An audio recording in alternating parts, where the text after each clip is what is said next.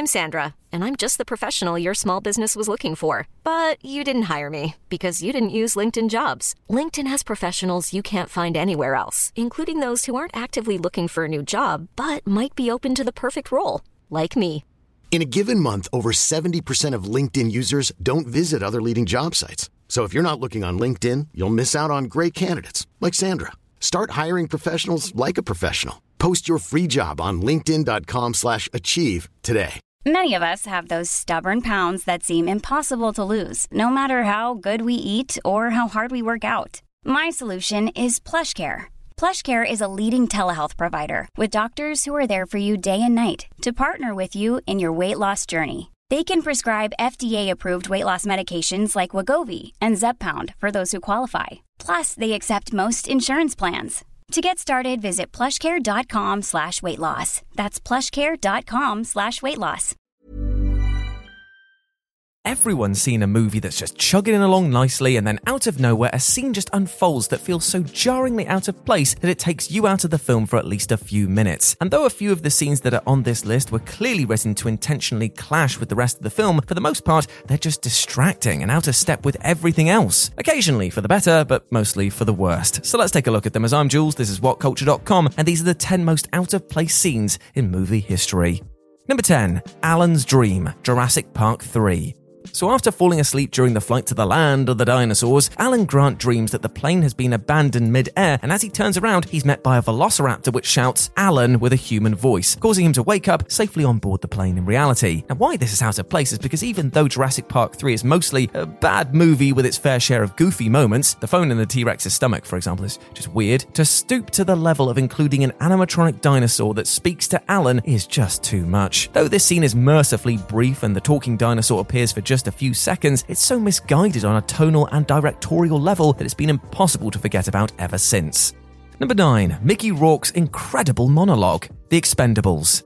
So, halfway through the movie, the Expendables leader, Barney, swings by his pal Tool's tattoo parlor to chew the fat. Now, Barney mentions that he can't stop thinking about a woman that he left behind on his previous mission, prompting Tool to counter by recalling a mission in Bosnia many years ago that's haunted him ever since. His teammates had mostly been chopped up around him, but what truly stuck out to him is a woman who climbed atop a bridge to kill herself. And though Tool could have stopped her and perhaps saved part of his soul in the process, he turned around and simply let her do it. Now, for about 100 of the Expendables, Expendables 103 minutes, it is pure, unapologetic, nostalgia fueled B movie schlock. But this scene, well, Rourke delivers his soul stirring monologue with all the conviction you'd expect from a movie gunning for Oscars. And though it's an incredibly well acted scene, it feels jarringly awkward in a film that saw Stallone and Jason Statham nonchalantly melt a bridge full of soldiers just five minutes earlier. What's otherwise a dopey, fun action movie briefly grinds to a halt as it stops to consider the psychological consequences of war, and it couldn't clash any harder if it tried. Number 8. Pancakes, Cabin Fever. So, here, the central group of college graduates find themselves falling victim to flesh eating bacteria. And one of the group, Bert, decides to drive to the nearest convenience store to summon help. Here, he's met by an eccentric young boy, Dennis, who begins screaming pancakes at Bert while performing slow motion karate moves and eventually biting Bert on the hand. Hilariously, Dennis's father blames Bert for what happens and runs him off with a rifle. Now, Eli Roth's cult classic body horror movie is pretty weird by any conventional metric, but even so, this scene is especially bizarre. But it gets even weirder when you hear the real life story behind this scene. You see, it was entirely improvised on the spot. Yeah, now suddenly it sticks out even more. Number 7. Kate doesn't like Christmas. Gremlins. So, in Gremlins, protagonist Billy's girlfriend Kate grimly explains why she hates Christmas so much, and that's because that when she was nine years old, her father went missing on Christmas Eve. Several days later, a young Kate noticed an odd smell coming from the fireplace where his corpse was discovered, having slipped and fallen in the chimney while dressed as Father Christmas in an attempt to surprise Kate, which he definitely did, and he broke his neck and died instantly. So, why this is totally out of place in Joe Dante's classic Christmas film is that while this is a card carrying dark comedy in every fibre of its being, this was still a major tonal left turn, making for an intentionally awkward, out of place monologue that is funny and unforgettable precisely because it's so damn unexpected. It's a fantastic scene, and the actress Phoebe Cates totally gives it beans, but even in its other dark moments, the film never gets anywhere near this grim. Number 6. The Doctor Shoots Himself, World War Z.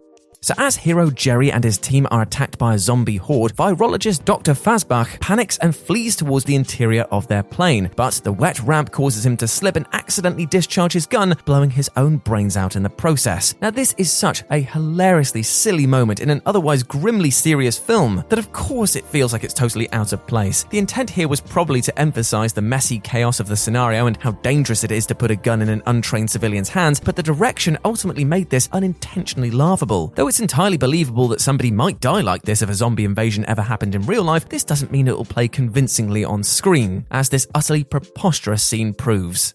Number 5. Elvis's Skeleton, Robocop 2. So, shortly before Robocop first meets villainous Cain, he scours Cain's warehouse lair and discovers a weird shrine to Elvis Presley, containing pictures of the king, one of his guitars, and even what seems to be Presley's corpse itself. So, why is this out of place? Well, because Elvis frickin' Presley's corpse makes a cameo and it's never explained or elaborated on. That is why. Even with the Robocop series' penchant for satire, this was totally bonkers. And though some deleted scenes do delve deeper into Cain's love for Elvis, considering that 99% of viewers won't care enough to dig this deep, they're destined to be left with eyebrows thoroughly and definitely raised. Number 4. Ray gets sexual favours from a ghost. Ghostbusters. So during a mid-film montage, Ray has a dream that he's receiving, let's just call it what it is, a blowjob from a beautiful female ghost. And though Ghostbusters does have a thoroughly sarcastic, often sour tone, it's ultimately still aimed at kids as much as adults. So it's pretty incredible that the director managed to get away with this rather crude and unsubtle sex gag. Granted, if you grew up in the 1980s, this scene most likely flew over your head and resulted in a hilarious moment of realization many years later. But still, it feels like it doesn't really fit in with the rest of the film. Somewhat unsurprisingly, Ray's ghostly BJ is actually trimmed down from a much longer deleted scene. And while the director cut the rest of it, he just couldn't bring himself to lose the image of a cross eyed Dan Aykroyd getting noshed off by some invisible woman. Number 3. I'm the party poopa. Kindergarten Cop.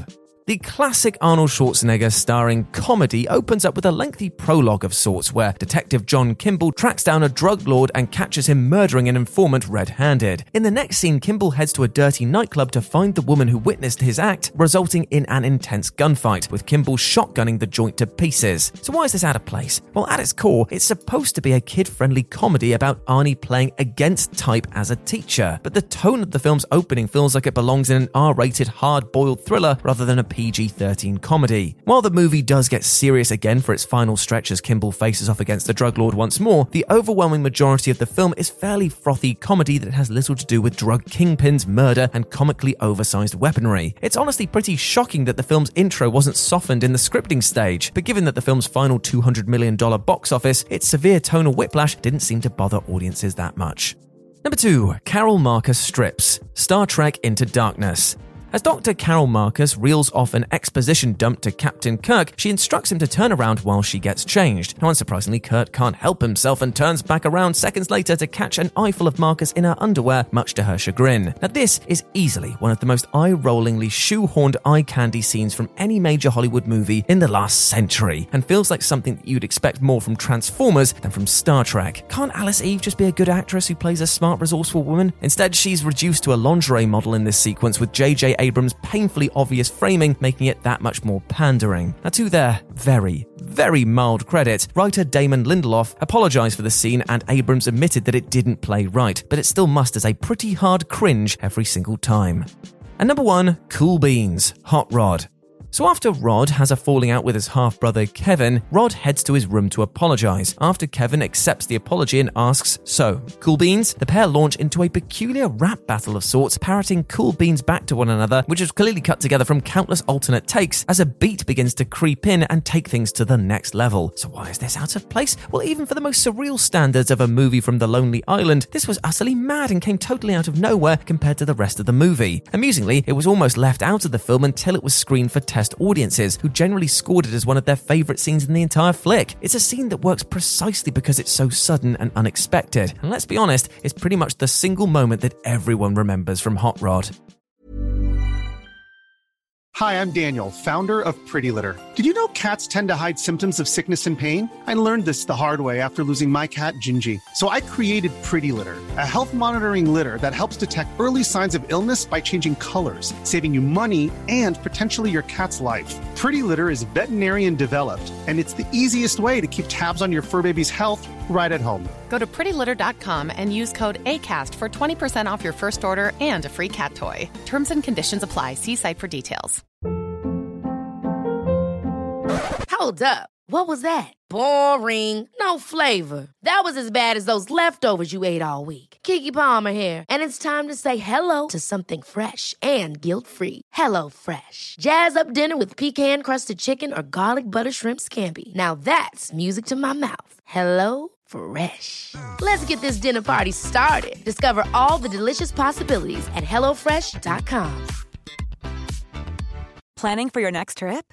Elevate your travel style with Quince. Quince has all the jet setting essentials you'll want for your next getaway, like European linen, premium luggage options, buttery soft Italian leather bags, and so much more. And is all priced at 50 to 80% less than similar brands. Plus, Quince only works with factories that use safe and ethical manufacturing practices. Pack your bags with high-quality essentials you'll be wearing for vacations to come with Quince. Go to quince.com/pack for free shipping and 365-day returns.